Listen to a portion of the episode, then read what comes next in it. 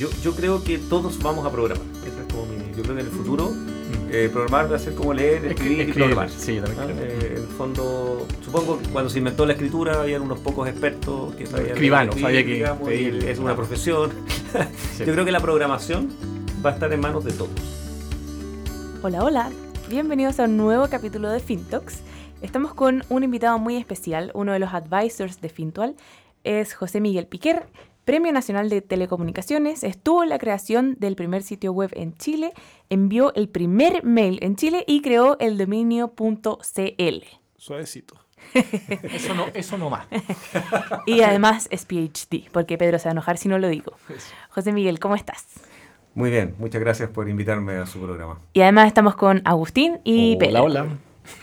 Oye, José Miguel, tú estuviste cuando partió todo esto de internet. Estuviste presente, eras estudiante, no sé, vos estabas saliendo de la universidad. ¿Cómo, cómo fue esa? De, ¿Cómo- de hecho, antes de ti no había mails en Claro. Chile. O sea, estaba como el, Eh, no, pues no había. el bueno, A- AP antes de Piquer y DP después de Piquer. O sea, yo- claro, bueno, eh, es- mi generación es como la última generación análoga, diría yo, de, de- de Chile. Eh, yo, mi, mi tesis en la Universidad de Chile la hice leyendo papers en un journal de papel, en una biblioteca donde uno tenía que buscar en unos cardex qué- con fichitas. Entonces te interesaban los sistemas distribuidos y buscabas la ficha que decía sistemas distribuidos y te decía todos los papers que alguna bibliotecaria había decidido que eran de sistemas Lo distribuidos. sentimos, lo está leyendo otra persona en este momento. O sea, o sea, olvídate, olvídate la velocidad, digamos. O sea, estáis leyendo cosas de hace 10 años y que con suerte han llegado a la biblioteca de computación de la Universidad de Chile. ya, claro. Entonces, yo, yo, yo, yo, soy de eso. O sea, de verdad, antes de mi generación, en el fondo, el mundo era totalmente distinto. Yo tengo una, una hija que nació en el 86. eh, nosotros el, el punto CL lo inscribimos en el 87. Entonces, siempre, siempre digo que hay, Ah. hay como una generación antes del punto CL y después del punto CL que en el fondo es como eso, es como la, generación análoga y la generación digital, que, que son muy distintos, aunque obviamente esto se demoró mucho en llegar a todo el mundo, ¿no es cierto? Pero los estudiantes universitarios, digamos, nacidos después del 87, entraron a la universidad, a una universidad que ya estaba tecnologizada, Claro. conectada, donde todas estas cosas eran totalmente distintas. Entonces no, existía el departamento de computación, me imagino. el O- depar- o departamento existía, de ¿no? computación lo crearon en el 75. Ya, y tú Eh, estabas ahí Yo el 75 estaba en el colegio. en el colegio, entonces Claro. entraste a una universidad que tenía departamento de De hecho, es computación. anecdótico, pero el, el departamento lo creó mi hermano. lo sabíamos. An- Antes de Piquer. que, que alguien, que alguien querían invitar a este podcast también. eh, es muy interesante su, su versión. Él con Patricio Poblete, con toda esta gente, fueron compañeros casi de generación, creo que tienen como un año de diferencia. Y ellos son como la primera generación, son 10 años mayores que yo. eh, son la primera generación que en el fondo ven la computación como algo que es distinto a las otras disciplinas, que merece tener un área propia, un área Claro. investigación propia, un departamento. Eh, y crean el departamento del 75. Y yo llego ahí más o menos como 10 años después. ¿Y tú venías Eh, así, caballo carrera, directo al departamento de computación? ¿O no, yo, yo entré a ingeniería pensando así como en matemáticas. Los matemáticos me, me convencieron rápidamente que eso no era lo mío. Se encargaron de... Y Juan Álvarez, que muchos de ustedes lo deben conocer, digamos, me hizo el curso de introducción a la computación en, eh, en, eh, en el segundo semestre en esa época. De hecho, recomendado, mi hermano me recomendó tomarlo con él. Me dijo, este es el mejor profe. que Ah, ya, tenemos". perfecto. y, Eso y- y eso me cambió la vida. ¿Qué lenguaje sea, era eso? Era Fortran. Fortran era- perfecto. enseñamos Radford, que era una versión, era como una, una capa que uno le ponía en torno a Fortran para hacerlo más moderno. Tenía while, ¿eh? esas cosas. súper Ah, porque Fortran era solo tenía if ¿eh?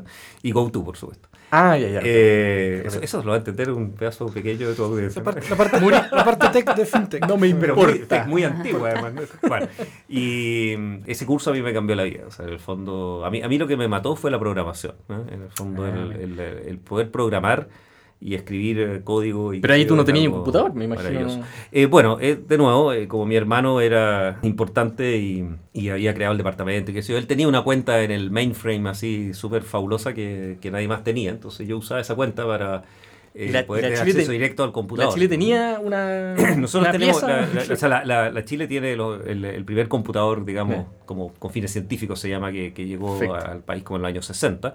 Eh, había uno antes que creo que llegó a aduana y eso es todo lo que había en Chile. O sea, fueron pioneros siempre en este tipo de temas.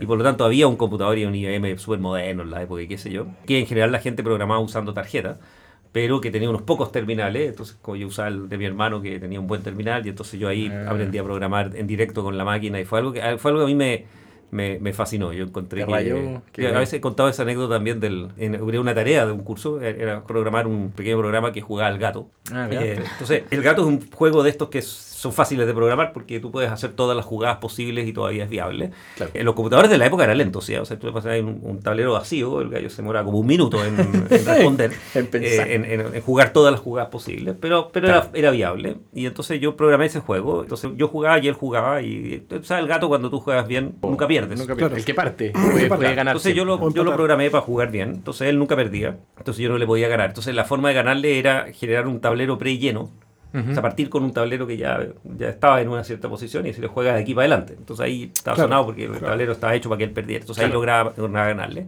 Entonces dije, ya, pero ahora voy a probar que él me gane. ¿no? Que hasta aquí nunca lo había hecho. Y entonces jugué mal. Ya. Entonces, en el gato, como que ya con dos posiciones ya dejáis listo el juego y ya el gallo te puede. O sea, Con si jugadores él juega bien, perfectos. con si jugadores bien, perfectos, exacto, claro. está- él te va a ganar, digamos. sí. Y, y el tipo, entonces, yo tenía, imagínate un tablero de gato que tiene así como dos posiciones puestas, y el tipo me dijo, te gané. Y terminó el programa. No siguió jugando. Y dije, "¿Qué este gallo, un sobrado así. Y yo no escribí eso, o sea, yo no, yo, no, yo no hice un programa sobrado que dejara de jugar. Claro, obviamente yo lo había escrito. Pero, pero algo tan simple como eso eh, me mostró así como eso, era como esa sensación de que había creado vida, ¿no? O sea, creaste Claro. algo que hizo algo inesperado Claro. En, en tres líneas de código, es una cuestión súper simple. Y me fascinó. O sea, eso de decir, wow, esto, esto po. no es. Porque hasta ahí yo veía la programación como un set de instrucciones que el gallo hacía exactamente lo que tú le decías y como una planilla Excel, así que calcula las cuestiones. Tú lo encontrás nada muy maravilloso. Pero esto que te sorprenda, ¿cachai? Tu propio programa Claro. que escribiste, lo acabas de escribir. eh, eh, eh. Entonces dije, no, esta cuestión es lo que yo quiero hacer toda mi vida. Es como, como un superpoder. Algu- Alguna vez escuché Es a alguien que decía que, superpoder. que aprender a program- programar te da superpoder. Era lo más es- cerca por de eso te digo, es como la es lo más cercano que hay a crear un, un organismo, ¿ah? que, que tú en el fondo creas Sí. un set de instrucciones. Bueno, de hecho, Dawkins y compañía tienen esa teoría de que, de que nosotros somos algo así. Somos, es- Richard somos- Dawkins. Sí, sí, tiene la teoría que el, el ser humano es una especie de construcción hecha por nuestros genes para reproducirse y mantenerse en el tiempo. Y, Claro. y somos lo mejor que se puede crear en el sentido como de que tienes ciertas cosas innatas, como instinto de conservación, ganas de reproducirte, ese tipo de cosas que son como tus instintos básicos Claro. pero además eh, tienes la capacidad de modificar esos instintos básicos con tu conciencia y tu capacidad. Y eso, en teoría, es como la mejor combinación que tú haces cuando eh, te imaginas que, que quieres crear un robot que va a ir a Marte y que no- ya tú no tienes control sobre él, por lo tanto. Entonces haces un programa para que el robot explore Marte por su Claro. propia cuenta. Entonces tienes que hacerle ciertas cosas preprogramadas, pero Claro. muchas otras que él tiene que adaptarse y tiene que aprender. Que cache. Pero sí. tienes que tratar de que no aprenda a autodestruirse, por ejemplo. Entonces, hay, hay una regla entre el hardware y el software, entre comillas. Y entonces los programas somos eso, es como lo más parecido a una especie de ser vivo que está prescrito, pero que también tiene autorización para modificar su comportamiento o Claro. hacer cosas sorprendentes, digamos. Claro. Bueno. Oye, y, y tú creaste, porque habláis de, de crear y mencionaste punto .cl a la pasada. ¿Tú creaste la- los puntos .cl? Sí, mira, yo tengo una característica muy extraña que nunca la he entendido totalmente, de que yo estoy en la foto de un montón de cosas importantes que pasaron en el internet chileno, digamos, y estoy siempre ahí. Soy como el Wally así de la primera página No, web. eh, hay varios. Yo, eh, lo primero es el primer mail, el primer mail que enviamos entre la, la Chile y la USACH. Pato Poblete era el jefe Sí. en esa época y, y él, y él era el profe que hizo el proyecto y qué sé yo. Yo era el tipo que enchufó los modems, configuró los computadores. De hecho, fui a la USACH a configurar y qué sé yo. Y A recibir el mail. a- no, no, a dejar todo listo. Y el, el mail lo recibió Edgardo Trell al otro lado con, con Sergio Mujica. Y, y entonces mandamos y funcionó y dijimos, wow, y eso fue todo, digamos, pero no, no, no, no hicimos una gran celebración ni nada. Y- ¿Qué- pero estuve ahí, después estuve ¿Qué, en... qué decía el mail? es lo que están todos esperando, esperando la eso, eso no lo voy a contar. pero- demasiado. Ah. Eh, búsquenlo en Google. Ya. ¿Qué decía el primer Perfecto. mail? En, en todo caso, sí descubrí que fuimos muy creativos, porque hay, en, alguna- en algún libro leí lo que decía el primer telegrama que se envió, lo que decía el- la primera conversación telefónica, y son todas cosas así como 1, 2, 3, 4, aló, aló. Ah, ah, sí, el primer mail fue bueno. Fue, ah, fue, vale la pena googlear. Un buen, buen, primer mail. Después estuve, estuve efectivamente en la, en la, primera conexión a Internet, que fue a la vuelta de mi doctorado el, el año 92, cuando hicimos el primer ping, digamos, entre el router de acá y el de Estados Unidos. Yo estaba ahí conversando con el gringo del otro lado para que la cuestión funcionara. Que, que, en un contexto no es distinto. Ahí era el SEC, que era el Centro de Computación, era el Florencio Utrera, era otros personajes, pero estaba yo también. Como gracioso. Wally. Y, Wally y el 85 2007 que, que inscribimos el punto .cl, que eso, eso soy más yo, digamos, porque ella era profe joven. ¿Pero qué significa escribir punto .cl? Porque nosotros creamos, escribimos finto al punto .cl. también, también, también hiciste eh, historia. Y si quiero escribir el punto... Claro. Sí. No, fue al revés. Fue en el fondo nosotros, como, como ya mandábamos mail y teníamos, estábamos integrados a la red de mail internacional, eh, los gringos nos dijeron, oye, ahora está de moda, vamos a cambiar las notaciones de mail. Nosotros mandamos unos mails súper raros en la época que tenían unas notaciones con exclamativo, eran unos mails largos, así, nada que ver con hoy día. Entonces el tipo dijeron, vamos a cambiar la tecnología, estamos estandarizando, todos vamos a usar esta notación de dominios con arroba, que eso que es lo mismo que usamos hoy día. Y para eso necesitan un nombre de dominio, Ah. para poder seguir intercambiando. Ah, el primer mail fue con un IP o con... Era, no, era con unos nombres cortos, eran nombres únicos. ¿Ya? Por ejemplo, mi ma- la máquina de la de, Ah, de- con el se llama nombre- UCH DCC, nuestra Ya. máquina, que era el DCC de la Universidad de Chile, súper creativo. Además, los nombres tenían que ser de seis letras, era un, Ya, desastre. Entonces, tu mail era algo así como eh, seísmo exclamativo, eh, UCP VAX exclamativo, UCH DCC, ¿cachai? Exclamativo J. Piquer. Ah, perfecto. era como un camino De de, computadores que había que recibir. Entonces era un lío porque se volvió hasta una el usuario, hasta el nombre usuario de Hasta el un- usuario, y claro. terminaba en el nombre usuario. Y, y esto era una sintaxis distinta para cada sistema de mail. Eh, Ah. Digital tenía uno, IBM tenía otro. Entonces uno tenía unas tarjetas de visita que tenían cinco direcciones de mail distintas, así en alguna parte que no veía dónde escribirlas más, digamos. Entonces se decidió estandarizar en este formato. Para eso nos dijeron tiene que tener un nombre de dominio. Entonces, Espera, espera, espera, eh, cu- cuando estabas en eso, ¿Ah? ¿tú, ¿tú tenías una sensación de que los mails iban a llegar a ser lo que son hoy día?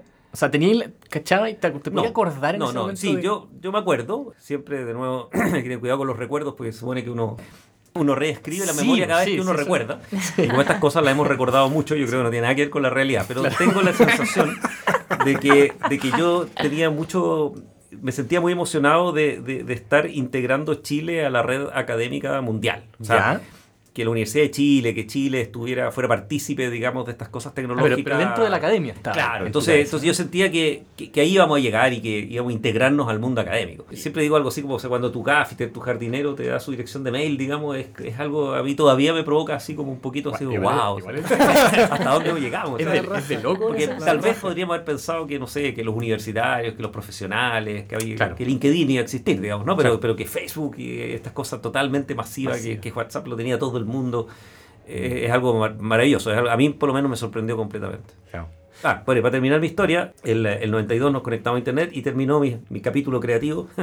terminó más o menos eh, el, el año 93, cuando con Pepe Flores y el Eduardo Rodríguez, que eran mis alumnos en la época, hicimos un taller de sistemas así para hacer cosas en internet, porque te- acabamos de conectarnos, teníamos un servidor y no sé. Entonces, la pega del taller era levantar servicios para ver qué, qué, qué se podía ¿Qué se hacer puede con hacer con esto? digamos, además Ah, del mail. Pero era, era una solución buscando problemas. Absolutamente. ¿no?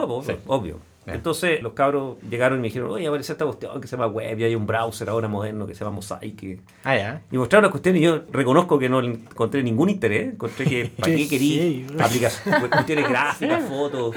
Si tenéis texto y eh, comandos, ¿para qué queréis más? po, eh? Claro. Yo nunca creí mucho en las ventanas, en los mouse y esas cosas.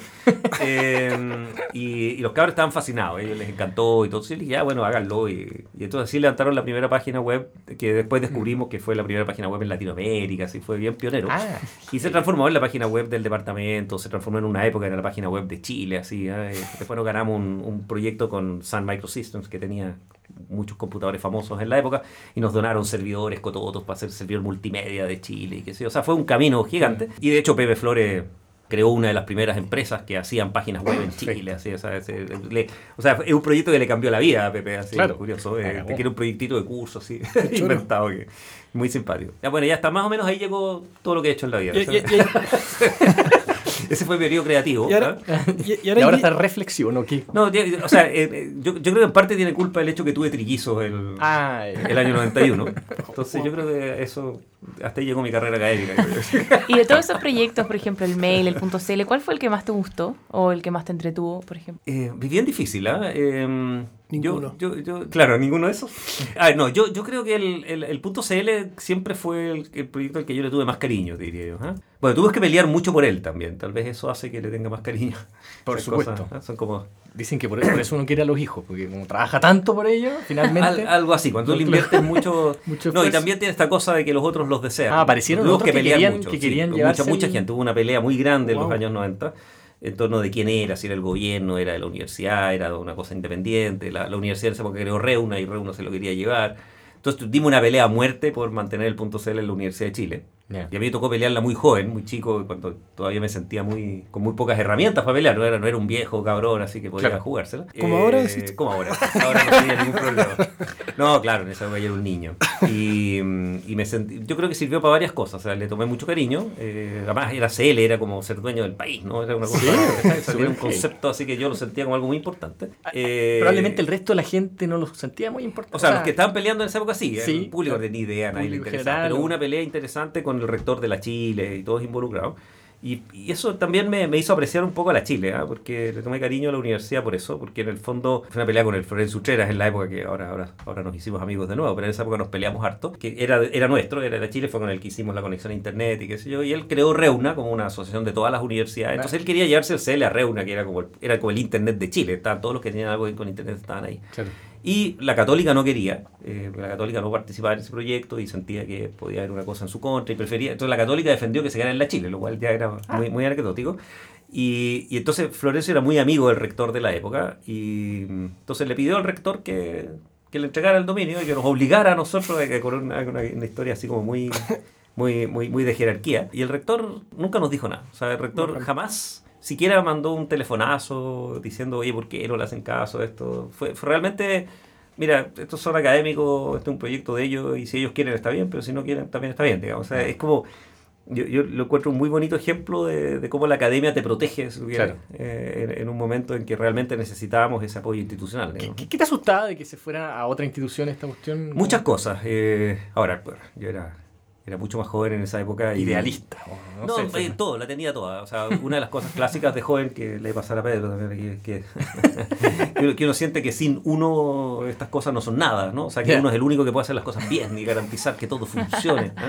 Entonces yo, yo sentía que, que, nosotros, digamos, y yo en particular, le, le- le- teníamos una obsesión porque el dominio funcionara bien, Ah, porque perfecto. respondiera, porque no se cayera, porque todo estuviera bien hecho. Yo, yo tenía, era muy obsesivo con que afuera de Chile Ujú. el punto CL se viera perfecto, resolviera el Sólido, tiro, claro. así, claro, que nadie, porque yo siempre suponía que la gente iba a pensar que en Chile las cosas funcionaban mal, Claro. Eh, entonces yo quería demostrarles que no, que aquí sabíamos hacer las cosas bien. Entonces me aterraba cuando estas cosas caían en manos de otros tipos y llegaban y le escribían a los gringos, les decían puras tonteras. Ah, entonces perfecto, siempre me, me avergonzaba, digamos, Claro, entonces ya. trataba de, de aparentar que el país era serio. Eso es algo de los chilenos somos re buenos. Y entonces tratar de aparentar para afuera. Entonces todas estas cosas me dan susto, me dan miedo que, que se mal usara, que técnicamente no funcionara bien, que todo. Entonces, Sí. ahora yo, yo creo que con, con los años he aprendido a, a veces en forma muy dura, digamos, a darse cuenta que uno nunca es indispensable. Y que hay equipos re buenos detrás, digamos. Entonces, Ya, pero. cuando o sea, uno se va y deja las cosas en manos de gente buena, las cosas funcionan. Eso es cierto. Pero, pero yo creo que sí jugaste un rol importante, porque al final, si esto hubiera quedado en manos del gobierno, probablemente hay. O sea, yo conozco dominios que funcionan pésimos. Así es, Hasta el hay. día de hoy. El, el- el de, el de Albania. El de Albania, ¿Cacha que que lo que pasa es que nos compramos fintu.al de Albania. Ah, de. Fintual. Entonces Ah. llevo, llevo tres meses molestando a, a Agustín para que, Para que funcione. para que funcione, pero Y no es mi culpa, es de Albania. No, el, eh, hay, hay, hay casos de horror. Hay casos de horror y, es normal también que ocurra. Eso también habla bastante bien del país en ese sentido, de Chile, porque también ocurrió en algún minuto que el gobierno descubrió Internet Mm. y el gobierno dijo, oye, no, pero punto .cl, obvio que algo tenemos que decir. Hicimos un acuerdo con ellos, tenemos una especie de consejo donde ellos participan. O sea, el gobierno está involucrado hoy día con nosotros. Pero siempre aceptaron de que era mejor idea que la Chile lo mantuviera y, y que operara allá adentro, digamos. Yo creo que es con un cierto nivel de madurez, ¿no? De entender que está bien que tú, tú quieres tener algo que decir sobre cómo Claro. se administra el dominio, Claro. pero, pero no, no significa que lo tengas que administrar tú. entonces, ¿quién es dueño de .cl hoy día? ¿Es la U? ¿Eres tú? Eh, Es la U, la U. La Universidad de Chile es oficialmente el, eh, responsable del, del punto CL. ¿Genera Yo- ingreso eso? ¿Cómo? ¿Es algo que genera ingreso? Sí, claro, eh, genera un buen ingreso hoy día para, para, digamos, nuestra escala, que es como la del departamento de computación y la facultad. A nivel de la universidad completa somos chicos todavía, eh, pero no, somos, somos proyectos, o sea, dentro de la, de la facultad, no sé, será el tercer proyecto más grande, digamos, de ese tipo de, de tamaño. Oye, yo tengo una, una duda que a lo mejor es muy puntual, me la pueden editar después, pero en otros países se, se usa mucho, ponte tú, el gov. Ah, sí, eh, sí, o sí. el com.br. Sí, nosotros no usamos eso. Gov. Eso fue una discusión, yo siempre nos acordamos, fue una discusión de un almuerzo con Pato Bolete donde tuvimos que decidir qué hacíamos. Eh, Cáchate el no había nadie más y a nadie le interesaba. parece que no vamos a editar esto. ¿no? Que fue así, como almuerzo de servilletas, ¿ya? Y yo le decía a Pato, oye, deberíamos crear Go, View, y así nos parecemos a los gringos que hacen esto. Y Pato me hizo una demostración muy bonita de que, de que sí, porque yo le decía, eso, eso subdivide el dominio y hace más fácil de manejar estos dominios. Y me hizo una demostración muy bonita de que si tú subdivides un árbol y que tiene millones de nodos y lo subdivides en cuatro, eso no significa nada. Yo No cambiaste "Tienes toda la razón. que si, uno, si de verdad quisiera subdividir por carga o algo así, tenéis que tener un n que puede crecer en los subdominios, ¿cachai? O sea. Si dividís cuatro subdominios, te encontrás con el mismo problema recursivamente Ya, un poquito más tarde no- nomás, no pero... no. Claro, entonces técnicamente... Y los nombres quedan más largos y qué sé yo. Entonces, era mi profe además en esa época, así que Ganaste, tiene le toda la razón. Y, y es experto en árboles, y búsquedas binarias, esas cosas. así No, aparte, no estar discutiendo de árboles, pues. Siempre he encontrado feo el .com.br o el Sí. .com.ar. Como... No, quedan, no, quedan los nombres muy largos. Eh, había, nosotros, por ejemplo, cosas tontas como MIT.edu, digamos, suena Sí. bonito.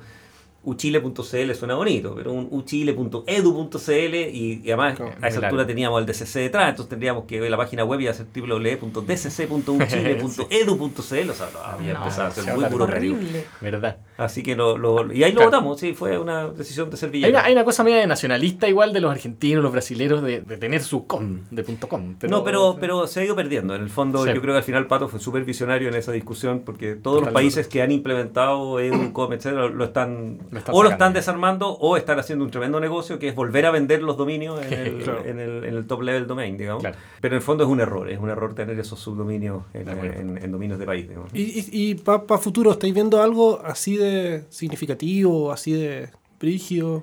A ver, yo, yo creo que el futuro es tremendo. Yo, en el fondo, en, en los años 90 nosotros hicimos hartas predicciones de, por ejemplo, trabajamos en el proyecto Enlaces para llevarle computadores a los colegios, donde sentíamos que las tecnologías de información y comunicaciones como que iban a, a revolucionar la sociedad. ¿eh? Y yo creo que esa es una promesa que, que no hemos cumplido, si tú quieres. O sea, en el fondo, es verdad que ha cambiado mucho la vida de los universitarios, la investigación, o sea, muchas cosas han cambiado y se han digi- la digitalización ha revolucionado muchas cosas, la- la- el mundo de las finanzas, por supuesto, ¿no es cierto? Claro. Pero no es una revolución radical. O sea, Mm. no es que todo el mundo esté viviendo en una forma totalmente distinta que hace 20 años atrás. ¿ya? O sea, cuando yo pienso cómo yo trabajaba y me movía en la ciudad donde vivía, etcétera, 20 años atrás hoy día, es más o menos lo mismo con algunas chorezas, digamos, como esto de estar conectado a Internet permanentemente. Pero no, no, no es radical. ¿ya? Yo tengo la impresión de que en 20 años más Sí va a es- venir eso, la eso no va a ser cierto. Yo creo que nos equivocamos un poco en la velocidad de esa revolución. O sea, en los años 90 pensamos que iba a ser, o sea, que tú venías cole- computadores en los colegios y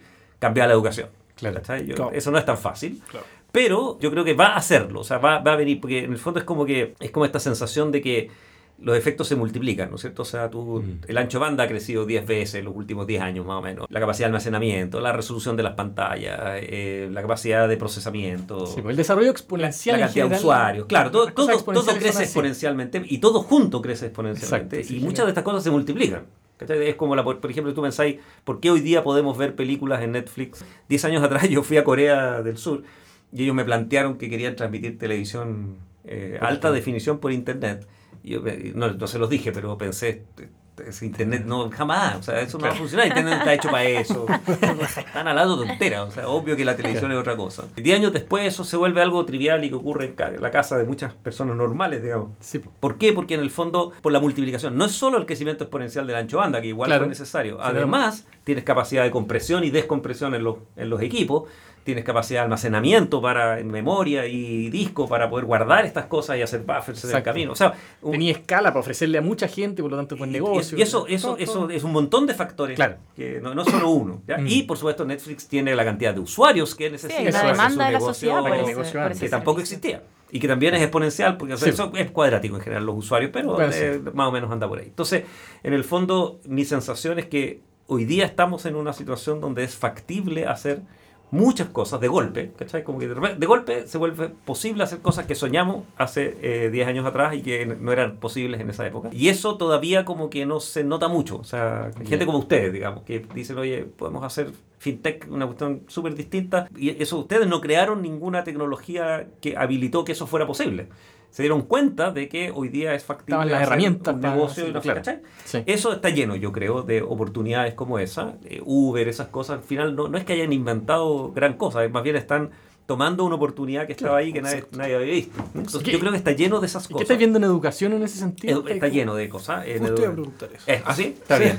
Lo que sí, antes de decir mis predicciones, primero me he equivocado millones de veces en las predicciones. El disclaimer. Con Netflix, con Netflix. Llevo, llevo como 30 años haciendo predicciones equivocadas, así que ya sé que me equivoco. Eso seguro. entonces. Lo, lo otro es que muchas veces le achunto a la predicción, pero no, no al tiempo. Y eso en, en estas cosas es súper grave, porque en el fondo, o sea, en general lo que yo voy a decir probablemente va a ocurrir, pero puede que no ocurra eh, en los próximos 20 años, sino que en los próximos 50. Y eso, eh, para cualquier tipo que hace un negocio, eh, es como decir que no va a Fatal, ocurrir. ¿no? sí, ocurrió. Entonces no me crean demasiado, esa es la primera cosa. A ver, en educación yo creo que, y, y a todo esto es genérico, yo creo que en cualquier industria que tú pienses, estas cosas también se aplican de una forma u otra, o sea, es, es radical. Yo creo que toda la sociedad, la, nuestra forma, la familia, nuestra forma de relacionarnos, eh, la radio, la televisión, los podcasts, o sea, todo va a ser totalmente distinto a, a- lo que es hoy día. Es- Entonces, la educación no se, no se libra de eso, de hecho probablemente va a ser de los primeros en ocurrir una experiencia interesante nuestra era que cuando hicimos internet, el mail, lo primero que hicimos fue aplicarlo a nuestra vida cotidiana en la universidad y cambiamos la universidad y la forma de enseñar, si tú quieres, debido a esas tecnologías, sobre todo la forma de investigar más que enseñar en, la- en lo que era internet inicial, digamos. ¿no? Entonces yo creo que esto va a pasar lo mismo, o sea, la educación y sobre todo la educación superior, yo creo se va a ver rápidamente afectada por las nuevas tecnologías. Mi impresión, algunas predicciones rápidas, digamos, yo, yo creo que mm, las clases como las conocemos van a dejar de existir. Ya. Yo creo que la, El la docencia que es de la Edad Media, digamos, y que no ha cambiado mucho, digamos, en los últimos siglos, que ya todo esto es un tema muy peligroso porque es algo que sabemos que funciona, en promedio, no, no funciona siempre, pero Claro. seguro que nunca fue clase, y nunca le sirvió Claro. para él el modelo y... Pero ahora hace le clase. le- Claro, pero los alumnos tampoco van. digamos. Puse asistencia Eh, obligatoria. eh, de hecho. eh, eso, eso es lo que hacen los profes. los- Penca, los- cosa penca. Entonces, en el fondo, yo creo que eso hay que abandonarlo. O sea, en el fondo tenemos que abandonar la batalla por tratar que los alumnos vayan a clase y, y- y sigan el modelo que no Claro. quieren seguir. Y tenemos que aprender a enseñar, ojalá mejor que antes, ¿no es cierto?, Eh, usando las nuevas tecnologías. Y eso no es trivial, porque es totalmente distinto. Claro, tú ves Coursera, esas cosas, y dices, ya está resuelto el problema. No, pues no, No, está pues, resuelto. Lo eso que es hay- llevar la clase a y nadie aprueba, y, o sea, Claro. la gente le va mal en esos cursos en general. Salvo Pedro, seguro que le va bien. ¿Por qué todo contra Pedro? todo contra porque sería el raro del grupo. Ah, ya. Estamos todos de acuerdo. Pero, pero el- el- en el promedio, eh, la gente necesita mucho más autodisciplina, te- no, no tenéis asistencia con un profe que te, aunque sea aunque no sea obligatorio, tú tenías un horario y tenéis que ir a clase. Ahora no tenéis nada. Entonces, si tú no tienes una autodisciplina hiper estricta, no funciona, digamos, y eso y esto es abandonar y qué sé. Entonces, tenemos que encontrar una forma de tener educación que es un poco online, que tal vez un poco presencial, no sé, una vez a cada 15 días nos juntaremos a discutir, Mm. suponiendo que la gente hizo su pega, que en Chile eso es aún peor, porque el, el mundo anglosajón es un poquito más serio, y para que hablar los asiáticos, todo lo que uno les pide, pero tú sabes que acá en Chile tú les dices a los cabros leanse esta cuestión y no lo lee nadie, No, y lo ven a leer ahí en clase rapidito para tratar de aparentar que lo leyeron. Entonces, Claro. eh, ¿cómo, cómo manejar eso en Chile? Yo creo que es más difícil que lo normal y tenemos que aprender. A, entonces, mi sensación es que la, la educación de los, en, los- en 20 años más no la vamos a reconocer. Va a ser una cosa totalmente distinta.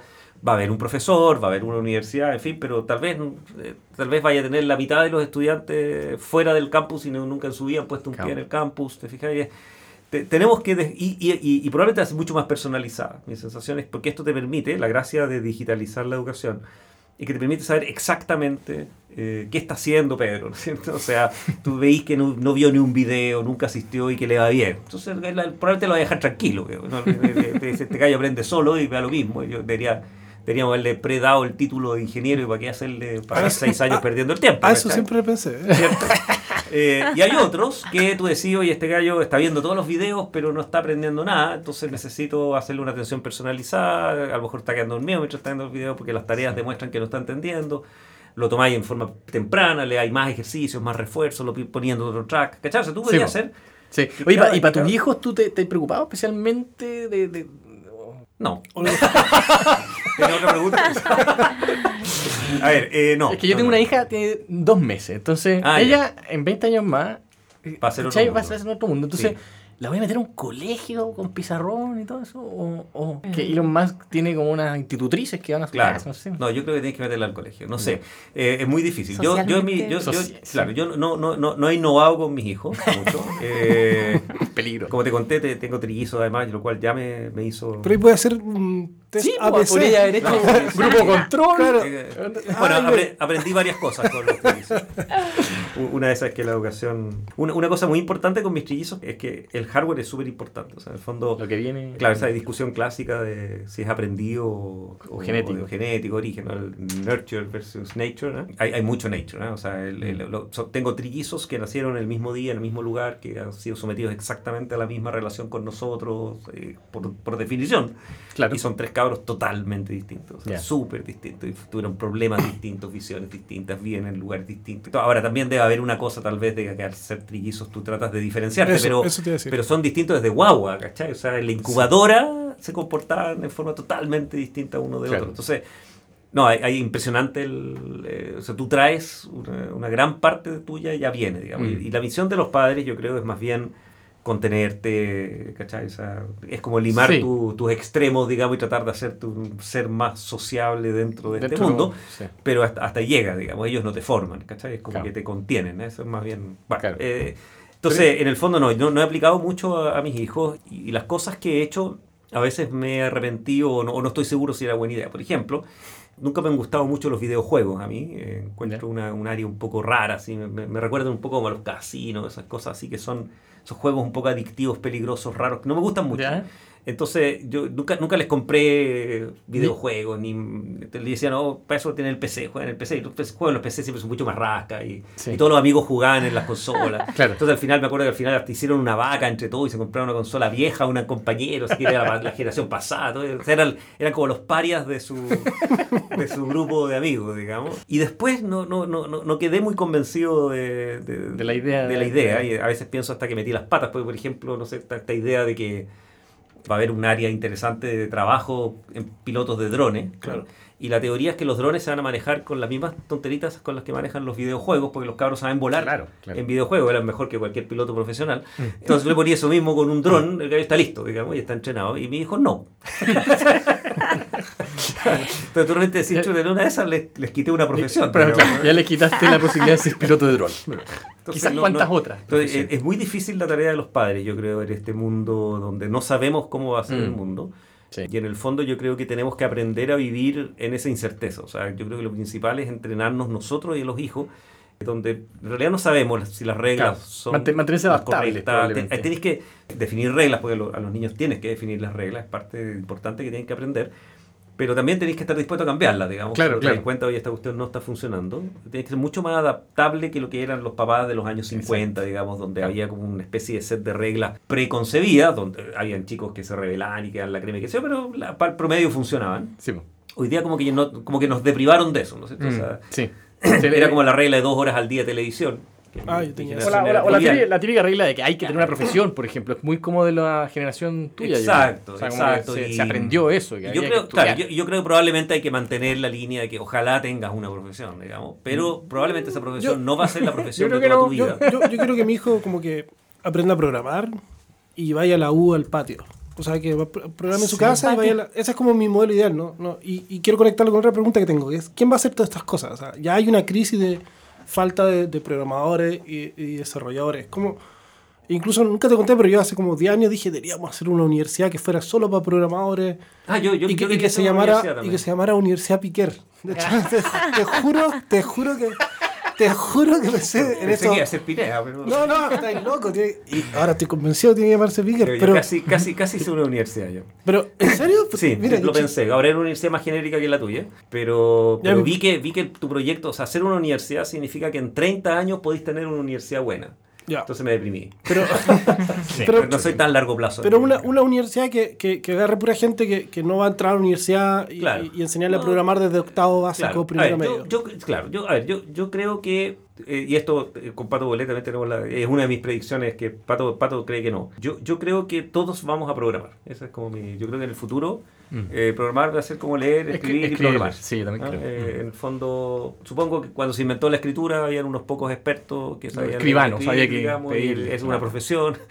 Sí. Yo creo que la programación va a estar en manos de todos. ¿ya? Eh, y van a haber lenguajes de programación para todo el mundo. Y por y- supuesto van a haber novelistas, poetas, que van a ser programadores estrellas, digamos, como ustedes. Claro. Pero, pero, pero no, o sea, yo, yo creo que tenemos que crear un universo, digamos, una civilización, donde todos programen de modo que, que puedan resolver sus propios problemas. O sea, lo que hay que evitar, a mí me pasa en la universidad, por ejemplo, a nivel central, nosotros tenemos una unidad de desarrollo. Yo, yo no puedo, hoy día no es, no es escalable estar desarrollando todas las aplicaciones que Claro. la universidad necesita. Entonces, lo que yo tengo que lograr, que no lo he logrado, pero es mi plan, es los datos institucionales son míos y yo les doy unas APIs y una web service, lo que Eso. tuviera ahí, digamos, de acceso a los datos. Los datos son oficiales y, vean le- cómo se lo... y les digo, estas son las reglas. Claro. con las que- pero tú arréglalas, digamos, y Sí. te programáis en la interfaz que tú te gusta, en el lenguaje que te Sí. como- Eso me da lo mismo, Mm. Pero tienes que respetar la interfaz conmigo y, y- y yo me encargo de darte eh, los datos y, y- el Claro. documento de desarrollo. Y tú puedes hacer outsourcing de eso, puedes desarrollarlo tú mismo, como tú Claro, quieras. al final, el verdadero recurso escaso yo creo que es un solo cerebro que entienda el problema que tiene que resolver y, la, y tenga la capacidad de programarlo. Como que al Exacto. fi- al, final... y, yo creo, yo creo que vamos a tener que abandonar la línea clásica de los programadores que era como que nosotros entendíamos Los todo, requerimientos, ¿no? Claro, todo, todo, teníamos que, claro, pero el requerimiento todo era al todo, final, al sí, porque tú tenías los datos, tenías, pero es como es como decirle prográmate una- un, un auto de- que se maneja solo, un auto autónomo, ahí decir ya, tú entonces averigua todo. Claro. O sea, olvídate, ¿no? eso no va a funcionar. Yo necesito delegarte, a tener unas cajitas negras que hacen cosas mágicas y que yo tengo que aceptar. Y yo creo que lo- lo- lo- los programadores tenemos que aceptar ese mundo Mm. que es un mundo que no nos gusta mucho, porque en general, como venimos de la, de la generación donde hacíamos todo, nos gusta entender todo. Entonces tú en general tú querís que, ay, pero muéstrame tu cajita y cómo lo hace y cómo está programada, porque yo no quiero llegar y usarla, pero una de esas publicité mal, ¿no es cierto? Yo creo que eso vamos a tener que abandonarlo, ¿cachai? Porque no es escalable. En Claro. el fondo vamos a tener, y, y tenemos que limitar la responsabilidad, es decir, ya, tú te comprometes a que me hagáis la API ABC y cumplís con las normas tanto y en el tiempo, no yo, sé, yo diría que tanto. nosotros ya renunciamos a eso. O sea, esa es la Es que, verdad. es que si no, no podís. no, la- no, la yo creo que no puedes, no puedes escalar. digamos, Imposible, si, sí, si sí. quieres mantener full O control. sea, nosotros hoy día todo. estamos usando librerías y cosas y pegoteando. no tiene Es que mucha idea de cómo hace eso, No hay claro. tiempo. Exacto. Y ya disponibilizamos una API y Agustín nos tiene a todos programando. De hecho, el CEO Rakuten también decía eso, que todos los empleados tienen que, Que que programar. programar. Yo creo que es un buen modelo, es un modelo que todavía estamos lejos y de hecho y eso implica enseñar programación en los colegios, igual como enseñas literatura y, y matemática, digamos, yo creo que tienes Así que la Francesca va a de empezar a ir a un vespertino de, de programación.